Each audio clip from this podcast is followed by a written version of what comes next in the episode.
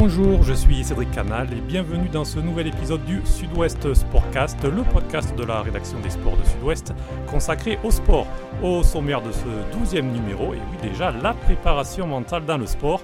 Et pour m'accompagner, euh, Frédéric Lahari, chef du service des sports de Sud-Ouest. Bonjour Frédéric. Bonjour. Alors pour aborder en détail ce sujet, nous accueillons un spécialiste, Anthony Mett, docteur en psychologie spécialisé en psychologie du sport et de la santé. Bonjour Anthony. Bonjour. Et je précise, vous êtes aussi formateur et chercheur associé à l'Université de Bordeaux et que vous avez publié plusieurs ouvrages dont Préparation mentale du sportif, Méditer, se concentrer, gagner. Et votre dernier, Le bien-être, ça se travaille, euh, des ouvrages à retrouver aux éditions Vigo. Sud-Ouest Sportcast spécial préparation mentale dans le sport, c'est parti. Alors Anthony, je le disais en présentation, vous êtes donc préparateur mental, euh, une profession dont on entend de plus en plus parler, euh, notamment dans le milieu du sport. Alors est-ce que vous pouvez un petit peu nous présenter les grandes lignes de votre activité? Hmm. Bon, en fait, c'est extrêmement simple. Nous sommes des entraîneurs euh, du mental, du, cerveau. Comme il y a des préparateurs physiques, on fait la même chose qu'eux, c'est-à-dire que hum, en début de saison ou en cours de saison, on voit des joueurs qui ont des difficultés souvent psychologiques. On fait un bilan avec eux, on évalue leur, euh, leur fonctionnement euh, psychologique assez global. Euh, en fonction de ça, on met un programme d'entraînement sur plus ou moins longtemps, sur six mois, un an, deux ans. tout dépend de leur profil et de leurs objectifs. Et on s'entraîne concrètement, du coup, des fois au quotidien et des fois de façon plus, plus hebdomadaire ou plus, plus large sur cette durée-là. Voilà. Mais c'est vraiment une démarche d'entraînement. Comme on a une démarche d'entraînement physique, on va maintenant s'entraîner mentalement. Parce qu'on considère que le mental a un impact vraiment important sur les performances sportives et sur la progression juste sportive. Donc on va s'entraîner euh, à ça. Vous travaillez individuellement avec les sportifs ou, ça peut vous arriver de travailler collectivement? Alors, pour ce qui est de mon cas perso, je travaille quasi que en individuel, c'est-à-dire que je vois les sportifs individuellement au cabinet euh, ou sur Skype pour les sportifs pro qui sont jamais là ou toujours en déplacement. Euh, donc souvent en individuel, voire quasiment qu'en individuel, qu'il soit d'ailleurs en sport co ou individuel, ça ne change rien.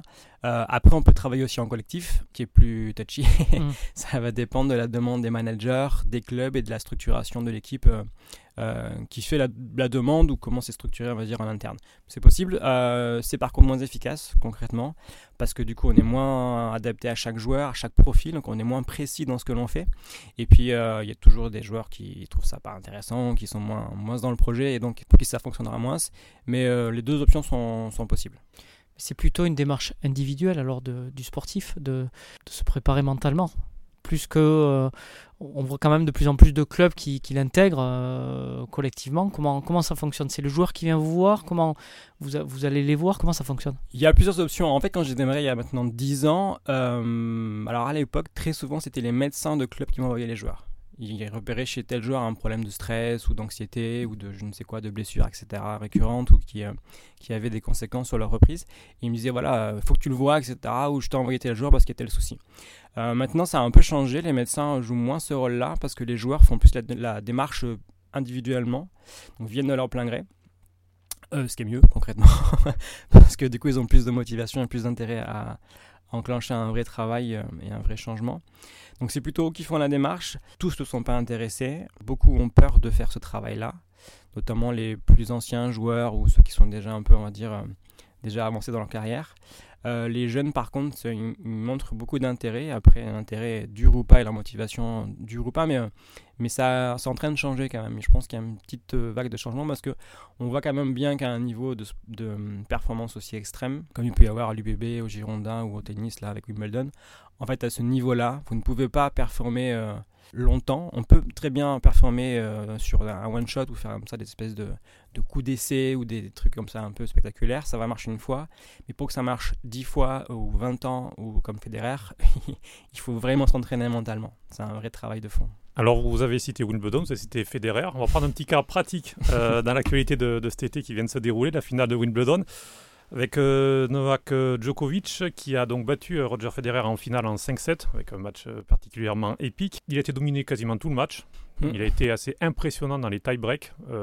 Est-ce que vous, avec votre, votre œil de, voilà, de, spécialiste mental, comment vous, vous jugez ce, cette rencontre et cette façon dont Djokovic a réussi à renverser Federer sur les moments clés? C'est un très bon exemple. Je vais prendre celui-là, puis du coup aussi Roland Garros, parce que du coup Mhm. ça, fera, ça fera le complément. Vous aurez la version des joueurs euh, qui bossent et ceux qui bossent moins spontanément. Mhm. Alors pour Roland Garros, je vais prendre des cas de, sans dire les noms, mais vous pourrez les reconnaître, des cas de joueurs qui bossent moins spontanément, en fait euh, français, et qui ont expliqué après leur défaite qu'ils avaient déjà anticipé la victoire et que du coup euh, plus de, paillettes, plus d'argent, plus de tout ça et plus de public aussi. Et donc c'était déjà, on va dire, dans la projection de si je gagne. Oui. Grave erreur, mais erreur inévitable. C'est-à-dire que le cerveau va forcément anticiper la, défaite et la victoire quand on approche d'une fin de, match ou d'un- d'une fin de set. On est déjà dans, dans l'anti- dans l'anticipation.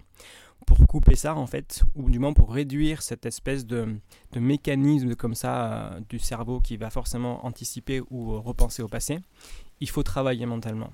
Et c'est ce que fait Djokovic. Euh, je pense que Federer le fait aussi, mais le- l'explique moins, c'est parce qu'il est très secret sur euh, son entraînement et sur ce qu'il Mhm. fait. Djokovic parle beaucoup plus, et Djokovic fait de la méditation de pleine conscience, c'est-à-dire qu'il apprend son cerveau à être sur l'instant présent au quotidien. Et quand on sait faire ça, du coup, le cerveau anticipe moins si je gagne, si je perds, si la balle de break, si je l'aime à côté, si elle sort, si machin, etc. Voilà.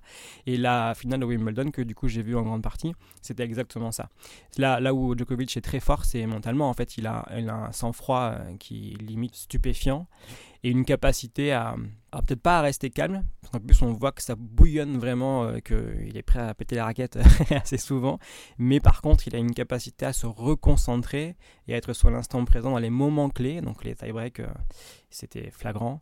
Et la fin de match qu'il a gagné euh, avec des petits miracles, ça joue sur trois points en fait à la fin. hein. C'est les trois points qu'il met qui font qu'il gagne. Mais, euh, donc c'est ça, c'est vraiment un joueur qui s'entraîne mentalement. Et la différence au tennis entre les, euh, les 10 meilleurs mondiaux et euh, les autres, elle est beaucoup sur ça en fait, vraiment. Parce qu'ils savent tous jouer au tennis, hein, par rêver, ils ont tous une technique et un talent assez phénoménal. Physiquement, ils sont plutôt aussi euh, plutôt forts, même si Djoko est vraiment un cran au-dessus Federer aussi, avec Nadal. Mais mentalement, il y a ceux qui bossent et ceux qui bossent un peu moins, voire pas du tout. Moi, ce qui m'a frappé dans, cette finale que j'ai vue en entier, c'est, je sais pas si c'est le bon terme, mais c'est l'endurance mentale, en fait. Euh, je crois qu'il a fallu attendre peut-être le dernier set pour voir un petit signe de frustration de, de Djokovic qui a, qui a tapé sur la, la chaise de l'arbitre. Il a pris un avertissement. D'ailleurs, Federer n'a quasiment rien montré, à part, euh, je crois, sur un retour facile qui, rate. Et euh, j'imagine que ça fait partie du travail. de C'est un travail énorme. Vous disiez, c'est, c'est comme la préparation physique. C'est, en- c'est presque pareil, c'est de l'endurance. Comment, com- c'est, c'est- ça qu'il faut travailler aussi. C'est exactement ça. Pour ce sport-là, c'est exactement ce qu'il faut travailler. De toute façon, en tennis, euh, moi je bosse avec plein de sports différents. Je pense qu'en tennis et sûrement aussi en golf, c'est les sports que je vois où il y a la plus grande concurrence. Les joueurs, euh, ces, trois-là, Nadal, Federer et Djoko, sont arrivés à un, niveau de performance qui est exceptionnel, que je ne sais même pas si on arrivera à retrouver un jour, parce qu'ils sont euh, excellents sur le plan physique, technique, tactique et mental. Vraiment, tout est au sommet. Donc il n'y a quasiment plus rien à, à travailler. Et la finale, du coup, euh, ben moi je l'ai vu, mais ça m'a presque un petit peu d'ailleurs, euh, j'allais dire saoulé, ou ça m'a presque un petit peu déçu parce qu'ils sont tellement bons qu'il n'y a tellement pas de différence qu'on se dit, mais en fait, euh, c'est pile ou face, quoi. ça va jouer sur un, rien, en fait, et euh, voilà, que le meilleur gagne ou que même pas, ça veut rien dire parce qu'ils sont tous les deux très très forts, en fait, et ça joue sur rien. Donc, euh, dans ces sports-là, il faut travailler la gestion du calme, de la concentration sur quand même 5 heures de match, c'est vraiment du, un, un sérieux effort. Et la capacité à être encore plus focus dans les moments importants. Donc tie break, balle de break et les, les, fins, de, fin de match. C'est vraiment un niveau exceptionnel. Est-ce que vous pensez que Djokovic s'est servi du contexte euh, défavorable puisque le, public était complètement acquis euh, à Roger Federer? Est-ce que mentalement ça peut être un élément sur lequel il a pu s'appuyer? Alors ça, il a dit hein, en entretien qu'il avait justement été servi un peu des, des, hurrahs vers Federer pour justement lui euh, retravailler et entendre Djokovic euh, à la place de Federer. Alors s'il le dit, c'est sûrement vrai.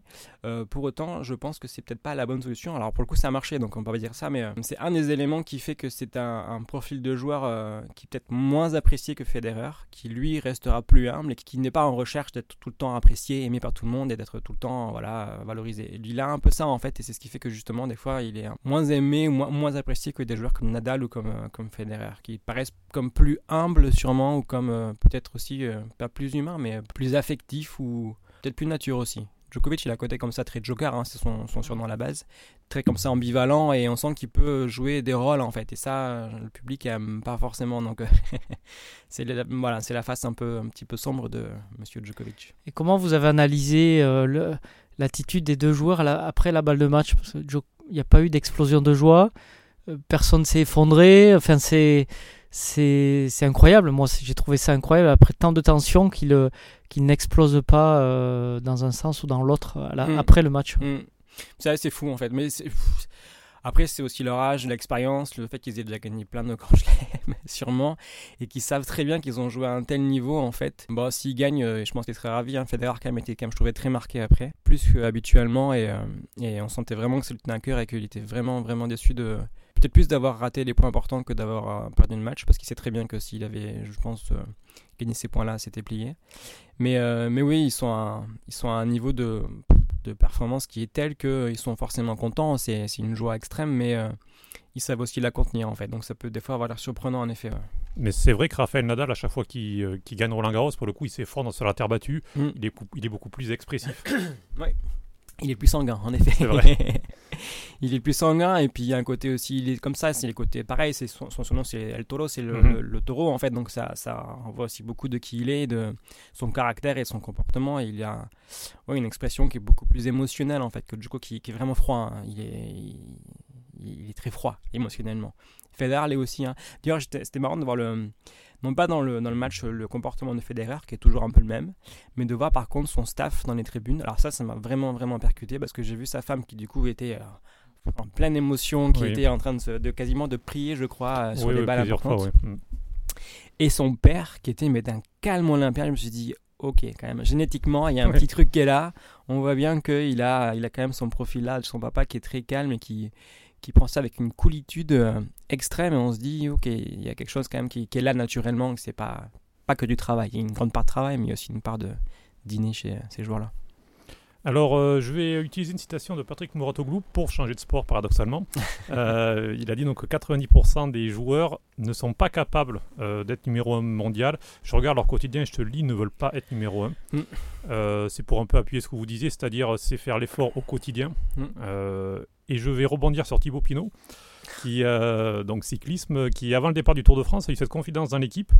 Euh, je sais que si je gagne le Tour de France, je n'aurai plus cette vie-là. Est-ce que j'ai envie de changer de vie? C'est le rêve de tout coureur, mais ça implique des inconvénients. Le Français qui gagnera le Tour, ce sera une star. Est-ce que j'ai envie d'être une star? Non. Pourquoi? Parce que ce n'est pas moi, ce n'est pas mon caractère. Ce que j'aime, c'est être tranquille dans ma maison avec mes animaux. C'est ça mon truc. Quand on lit cette citation, donc très franche, est-ce mm. qu'on se dit Thibaut Pinot ne gagnera jamais le Tour parce qu'il fait partie des 90% des joueurs qui, enfin, pour le coup, des coureurs qui peut-être n'en sont pas capables? Ouais, euh, Je ne le connais pas assez, Pinot, pour vous dire vraiment s'il peut ou pas faire ça, mais par contre, je peux vous dire que la phrase de Mouratoglou, je la signe euh, telle qu'elle est. Mhm. Et même moi, je serais euh, pas à 10, mais à 5%. Mhm. Voire euh, un peu moins des fois. Parce que pour être à ce niveau-là de performance, dans tous les sports, hein, c'est pas que le tennis, mais dans ce niveau-là de performance, c'est-à-dire être un Riner, être un, Djokovic comme on a vu, un, Michael Jordan ou un Tiger Woods, c'est ouais, c'est même pas 1% en fait ce sont des joueurs exceptionnels et qui ont un profil évidemment physique déjà très en place et très, très équilibré et très bon tout petit, mais qui ont aussi un profil psychologique très particulier, avec une ambition euh, absolument folle depuis tout petit. Moi, j'ai vu des gamins qui m'ont dit à 5-6 ans, je voulais, être champion, du monde. À 5-6 ans, mais personne ne pense à ça en fait. C'est, quand tu es au CP ou même pas maternelle, tu penses pas à ça. Mais eux, ils avaient déjà ce rêve-là en fait. Parce qu'ils avaient vu la télévision, les JO, les machins, et qu'ils voulaient faire comme lui à la télévision. Et euh, donc ils ont cette espèce de profil-là, plus un ensemble de choses autour, un sang-froid, un calme, une gestion du stress, une concentration, une intelligence euh, vraiment qui est hors du commun, et euh, une capacité à faire des efforts aussi qui est hors du commun. Le côté paillettes et strass, tout ça, c'est peut-être pas le plus important, parce qu'on peut très bien être une sorte de moine ou de d'hommes qui aiment dans les bois ou qui aiment tout seul en fait tout en étant champion du monde. J'ai des cas je pouvais dire qui sont comme ça. Mais par contre il faut adorer euh, le travail. Il faut être dans le goût de l'effort permanent. Il faut euh, avoir une ambition décuplée. Et il faut faire des sacrifices qui vont faire que vous allez être tout le temps à la marge des autres. Que vous allez être tout le temps repéré comme un peu le fou un peu le mec qui est spécial. Et il faut assumer ça et ça c'est pas donné à tout le monde loin de là donc 10% euh, c'est généreux. En tennis, euh, c'est même moins que ça, je pense vraiment. C'est... Et on peut sûrement appliquer ce pourcentage pour le coup, par exemple au Tour de France, puisqu'on voit que finalement le nombre de coureurs euh, qui au départ ils sont 180 et puis finalement il y en a quoi? Il y en a 3-4 qui peuvent le gagner le Tour de France Exactement. qui sont prêts. Exactement. Après ça ne veut pas dire par contre qu'on ne peut pas passer pro avec ça. Hein. Mhm. Par exemple si vous lisez le bouquin de l'ancien coach de Michael Jordan, dont j'ai oublié le nom, enfin un préparateur physique de Jordan, dont j'ai oublié le nom, lui il vous explique qu'il appelle ça les, les nettoyeurs. Ce sont les joueurs qui rentrent dans une salle, qui balayent tout, qui, qui laissent le champ vide pour eux parce qu'ils tracent devant comme, comme, comme s'ils étaient seuls en fait. Voilà. Et ce qui est autour, ça ne les intéresse pas. Donc ils ont une sorte comme ça de capacité à virer tout le monde, à faire des choix clairs, tranchés, à, à prendre des risques et à, à ne penser qu'à leur projet. Et votre avis, ils n'en ont rien à carrer, vraiment. Mhm. À part si tu es l'expert dans tel domaine, mais sinon, ça ne les intéresse pas. Et ces profils-là, moi j'en ai croisé un en 10 ans dans toute ma carrière. Euh, peut-être deux, mais l'autre c'est un peu plus bancal. C'est une fille. Euh, euh, donc un seul, donc c'est vraiment très très peu. Et par contre, quand je travaillais à l'UBB, il y a plein de joueurs. Vous avez à l'Union, vous avez l'Union, à Toulouse, tout ça. Les équipes sont à 30, 40, 50 joueurs des fois dans l'effectif. Et très peu ont ce profil-là, voire quasiment aucun. Donc on peut passer pro en ayant des capacités physiques hors normes ou des techniques, etc. Mais le, niveau au-dessus, c'est-à-dire le meilleur joueur du monde ou le numéro 1 le mec qui gagne euh, tous ses combats depuis, euh, depuis 8 ans, ça c'est autre chose, c'est euh, une autre dimension. Justement, vous, vous parlez, bon là on parlait de l'exception, on va mm. parler peut-être plus de, de, de, votre travail plus, mm. plus, quotidien. quand, vous, quand un sportif vient vous voir, quand, quand, vous commencez à travailler avec un sportif, comment vous procédez? Vous faites un, état des lieux en, quelque sorte? Vous, Comment, comment, comment vous fonctionnez? Je fais exactement ça en mm. fait. C'est-à-dire que mon, travail au départ, c'est de comprendre euh, le fonctionnement et le profil du joueur. Donc ça dure en général 3 séances, 5 euh, si c'est un profil très complexe, mais c'est 3 séances bah, je vous dis franchement, avec l'expérience, il rentre dans mon bureau, je sais déjà ce qu'il faut faire. Parce que son comportement, ce qu'il me dit, tout ça, en deux, trois phrases, je sais déjà où on va aller et c'est à peu près clair. Pour autant, c'est pas suffisant. Il faut quand même que j'ai plus d'éléments, plus de chiffres aussi, plus de détails. Et il faut aussi que je crée avec lui une relation de confiance et de, voilà, de, de, de confiance. Donc, trois séances euh, dans une phase de bilan où qui comprennent un entretien, on va dire, de prise de connaissance, un entretien où je vais reprendre tout son parcours de vie, et essayer de comprendre tous les éléments, tous les facteurs qui ont un impact sur son quotidien de sportif et même euh, d'homme ou de femme sportive. Donc euh, les parents, la famille, les copains, les maris, les femmes, les enfants, euh, tout le staff sportif, médical, tout ça, et la partie plus psychologique. Et à la fin, on passe un test pour que j'ai des chiffres sur son profil psychologique. Et de là, je sais exactement comment on va aller. Je lui dis, voilà en gros ton profil au bout de trois séances, voilà comment tu fonctionnes. Et si tu veux progresser, alors atteindre tel ou tel but ou objectif, euh, ça je te le garantis pas, par contre tu vas travailler et pour ça c'est sûr. Il faut que tu mettes ça et ça en place. Du coup on met des outils en place, on lui fait un programme d'entraînement euh, très spécifique et très calé, qu'on ajuste par rapport aussi à son niveau et par rapport à l'engagement que l'on ressent qu'il va être capable de faire. Et ça c'est un peu plus, euh, plus délicat.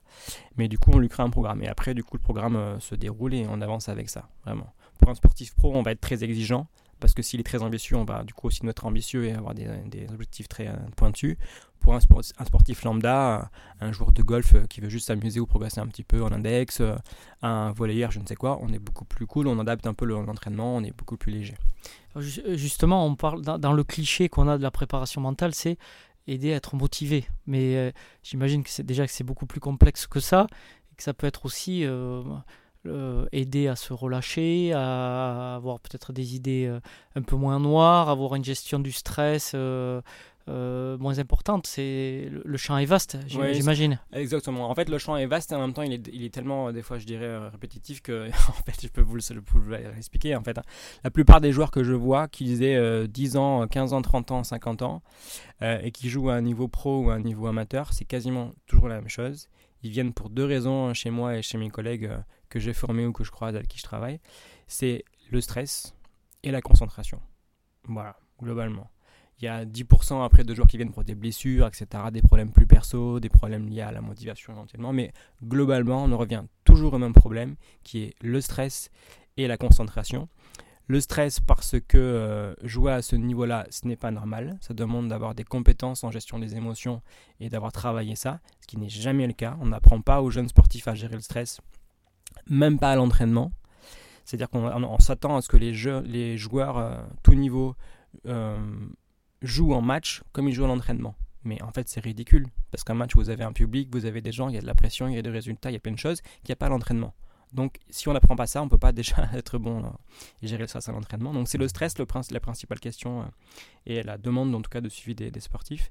Et après, la concentration, parce qu'en effet, on se rend compte maintenant, d'autant plus en, en, psychologie, que c'est un, facteur clé de réussite et que hum, ceux qui savent se concentrer au moment important, au moment clé des matchs, sont ceux qui réussissent véritablement.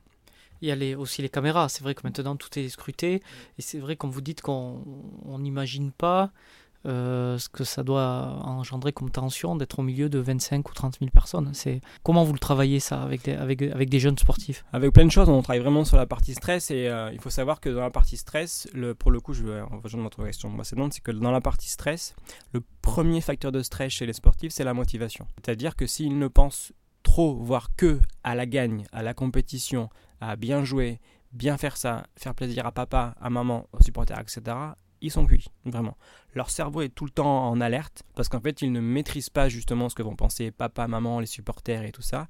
Ils ne maîtrisent pas la gagne parce qu'il y a du monde en face, il y a un adversaire qui savent pas s'il est en pleine bourre ou pas, s'il est blessé, s'il a progressé lui. Ça, ils ne le maîtrisent pas en fait. Donc, tant que le cerveau ne peut pas être sûr à 100% de maîtriser la chose, il panique, vraiment. Coup, il cherche des options, des solutions, et du coup, il cogite, il cogite, il cogite, il cogite, et, euh, et le joueur, du coup, a un geste qui est moins naturel, qui est moins fluide, qui est moins automatique et ça ne marche pas. Donc il faut les amener tout petits et plus vieux à se recentrer sur de la démarche de tâche, comme on appelle en, en du sport, c'est-à-dire de la progression avant toute chose. La progression, la, maîtrise d'un geste, euh, viser la ligne de fond de cours, viser euh, la balle, frapper avec telle puissance, euh, le bing, bing, bing que je mets dans la raquette, le schling du ballon qui rentre dans le filet au basket, tout ça, ce sont des éléments que ça, par contre, on peut maîtriser à un niveau d'expertise déjà avancé. Et ça, du coup, c'est moins stressant. Et c'est déjà un facteur qui fait qu'on baisse le stress tout de suite. Euh, on perd 2-3 points en stress juste avec ça. Et est-ce que vous intervenez aussi auprès d'entraîneurs? Euh, Puisque, alors, ils n'ont pas directement les clés d'un match ou, ou n'importe, mais il y a un stress qui est aussi énorme pour eux. Je rigole parce que c'est une des questions euh, qu'on me pose souvent et qui met le plus dans l'embarras en fait. Très concrètement, moi je ne bosse, enfin je refuse de bosser maintenant avec des staffs sportifs, avec des équipes entières ou avec des staffs directement, euh, si je ne connais pas le manager ou l'entraîneur et si je ne sens pas qu'il a un intérêt pour ça et que lui-même il est, formé un petit peu à ça. Parce que s'il n'a pas les connaissances et les outils par rapport à ça, en fait, on va pas se comprendre on ne pourra pas travailler ensemble. C'est impossible en fait. Des fois, on va trop dans des sens différents et on ne se comprend pas en fait. Donc, je pense qu'une des clés de la préparation mentale et de l'avenir du sport, c'est pas tant les sportifs, c'est plutôt les entraîneurs, en mhm. effet. C'est-à-dire d'intégrer dans leur module de formation, plus ou moins complet selon les fédérations et les ligues, tout ça, des modules de préparation mentale parce que franchement, euh, je vais vous dire un truc, hein, je, suis consultant pour plusieurs ligues de foot, pour le coup, de foot et d'autres sports. Bon, ils sont experts sur la partie technique, hein. franchement, là-dessus, mieux on fera pas, je pense. mais mentalement, c'est pas nul, mais c'est pas très élevé. et vraiment, ils n'ont pas, pas du tout les compétences d'un point de vue même managérial, en fait, vraiment, qu'on a en entreprise. Dans le sport, ils sont vraiment à la rue. Hein. Franchement, ils, managent les joueurs comme, ils ont été managés eux généralement, donc ils répètent des schémas assez anciens et et assez classiques, mais ils sont pas adaptés à, la taille des groupes, pas adaptés à l'âge des groupes, pas adaptés à plein de trucs, et du coup ça marche plus ou moins bien. Et une des clés vraiment, c'est la, formation des entraîneurs de terrain vraiment pur et de, former à toutes les techniques ou au moins la théorie dans la, en préparation mentale. J'ai très peu de demandes d'entraîneurs pour ça.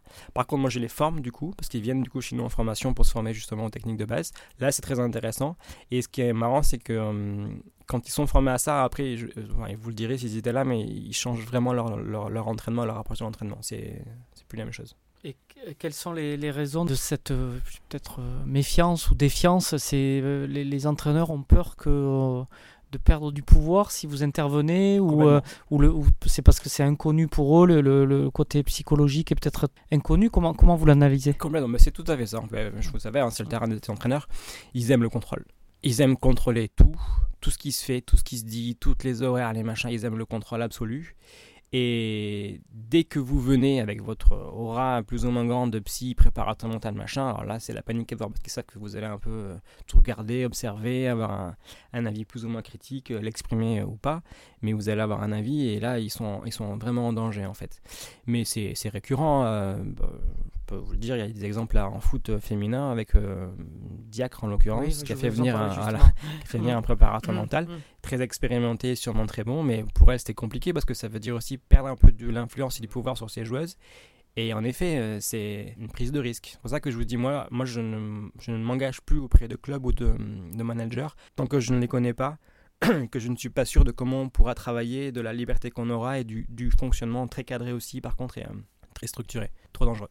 Alors, je crois que vous avez été dans les universités en Allemagne pour suivre vos premiers cours de psychologie du sport. Mm. Également, on voit un courant, notamment du Portugal, avec Leonardo Jardim ou Paulo Souza, des entraîneurs qui font appel à des universitaires euh, pour, euh, pour les encadrer euh, dans, le staff. Est-ce que la France, du coup, a un certain retard sur, sur ces questions de formation, sur ces questions de, psychologie? Oui, clairement. je réponds un peu de façon abrupte, mais oui, clairement. Mm. En effet, j'ai travaillé en Allemagne deux ans et à l'époque, c'était en 2006, 2005 et 2007, donc c'était en pleine vague de la Coupe du Monde en Allemagne, j'étais vraiment en plein dans le buzz. Et il y avait euh, Klinsmann euh, à l'époque qui lui rentrait des États-Unis et qui avait du coup fait des formations comme ça en, psychologie. Alors pour le coup, un poil ésotérique et un poil poussé sur Bouddha et sur. Euh, sur le, le, côté mystique, qui a effrayé quelques joueurs et qui a été un peu loin des fois. Mais par contre, il a ouvert comme ça une porte d'entrée énorme à la Fédération allemande de foot qui fait que ben, l'entraîneur actuel dont j'oublie le nom, euh, Joachim Löw, euh, fait toujours ça. Il, a, il, est suivi, enfin, il a dans son staff un, psy du sport. Euh, la fédération bosse avec des psys du sport, fait de la prévention sur toutes les questions liées à, la, dépression, à l'anxiété auprès des joueurs. C'est vraiment très en place. Et là-bas, ils sont très ouverts. Mais il y a mieux que ça encore. Hein. Si vous allez dans les pays du Nord, en Suède Danemark, euh, tout ça, euh, la plupart des équipes euh, pro ont tous des un voire des préparateurs mentaux au psy du sport pour plusieurs démarches. Encadrer les jeunes footballeurs pour la prévention, l'accompagnement scolaire, psychologique, tout ça. Et une démarche plus de performance liée du coup à l'équipe et au fonctionnement individuel. Donc c'est une autre démarche en France, on est beaucoup dans l'aspect théorique, moins dans l'aspect pratique. Donc, il y a des cours de psycho du sport et réparation mentale en STAPS notamment. En fac de psycho, c'est beaucoup plus rare. Il y en a à Bordeaux parce qu'ici, on a euh, des bons chercheurs en psycho du sport, mais sinon, c'est très rare. Donc, c'est plutôt en STAPS. Mais dans ce qui est de l'intégration du domaine, on va dire, mental dans le sport, on est vraiment très, très, très en retard. Hein, vraiment. C'est simple. Hein. regardez en, en Ligue 1 euh, si je vous demande de me citer un club où vous savez qu'il y a un préparateur mental, ça va être compliqué. Euh, en top 14, euh, ça va être compliqué aussi. Et après, il y a quelques cas par-ci par-là. Il y a quelques joueurs qui parlent. Donc, j'ai vu l'autre jour des nageurs qui ont beaucoup parlé de ça. Ils en ont un qui est assez connu du coup à Marseille, qui travaille depuis longtemps. mais c'est finalement assez rare en fait. Alors que quand on me demande ça, je dis, vous savez, nous, en fait, en, tant que préparateur, formateur, ce que j'ai en tête, c'est un peu le fonctionnement et l'historique des, préparateurs physiques, qui à 30 ans étaient totalement inconnus, et c'est les coachs qui faisaient ça, les entraîneurs qui faisaient ça. Puis ils se sont structurés, ils ont expliqué comment ils travaillaient, ça a marché, etc. Et maintenant, tous les clubs ont 2, 3, 4, 5 préparateurs physiques, en fait. Voilà, nous, on ne sera pas, pas autant, mais, mais l'idée, c'est qu'au moins, chaque club euh, pro Ligue 1, Ligue 2, top 14, tout ça, ils aient un, référent psy par club qui après puisse déléguer. Mais euh, en ne faisant pas ça, en fait, on, se met vraiment en retard et en recul par rapport à d'autres, euh, d'autres nations ou d'autres sports qui, pour le coup, eux, euh, on l'ont compris et travaillent ça de façon vraiment intensive et, et, coordonnée. Oui, les All Blacks, notamment, je crois, ont, mm. pas mal d'avance dans, dans, le mm. rugby. Ça fait une bonne 10-15 ans qu'ils qui sont, qui travaillent beaucoup là-dessus et qu'ils ont accepté euh, effectivement le, cet aspect-là de, de, la, de, la, préparation. Mm. Et quels sont les axes de recherche ou de, ou de progrès dans la préparation mentale? Sur quoi vous, on travaille Scientifique, scientifiquement Oui, scientifiquement. alors, il y, a des axes qui sont très, très, très en place, enfin, qui sont en ce moment très étudiés. C'est tout ce qui est donc lié à la, à la concentration, à l'attention en général. Donc, le travail sur l'instant présent, qu'on fait aussi en médecine maintenant ou beaucoup en, psychologie générale. Et je pense qu'il y a un axe qui va être euh, maintenant aussi très étudié, ça va être la récupération. C'est-à-dire que si on est sur des carrières longues, ou du moins dans une stratégie de carrière à long et moyen terme, il va falloir travailler la récupération. Tout ce qui va être lié du coup à, l'anxiété au quotidien, au stress au quotidien, au sommeil qui est très très important et à la blessure. Je suis choqué en fait des fois par ça, par la blessure, parce que du coup je suis quand même à la base psychologue, donc j'ai une démarche quand même assez centrée sur le soin, sur la santé.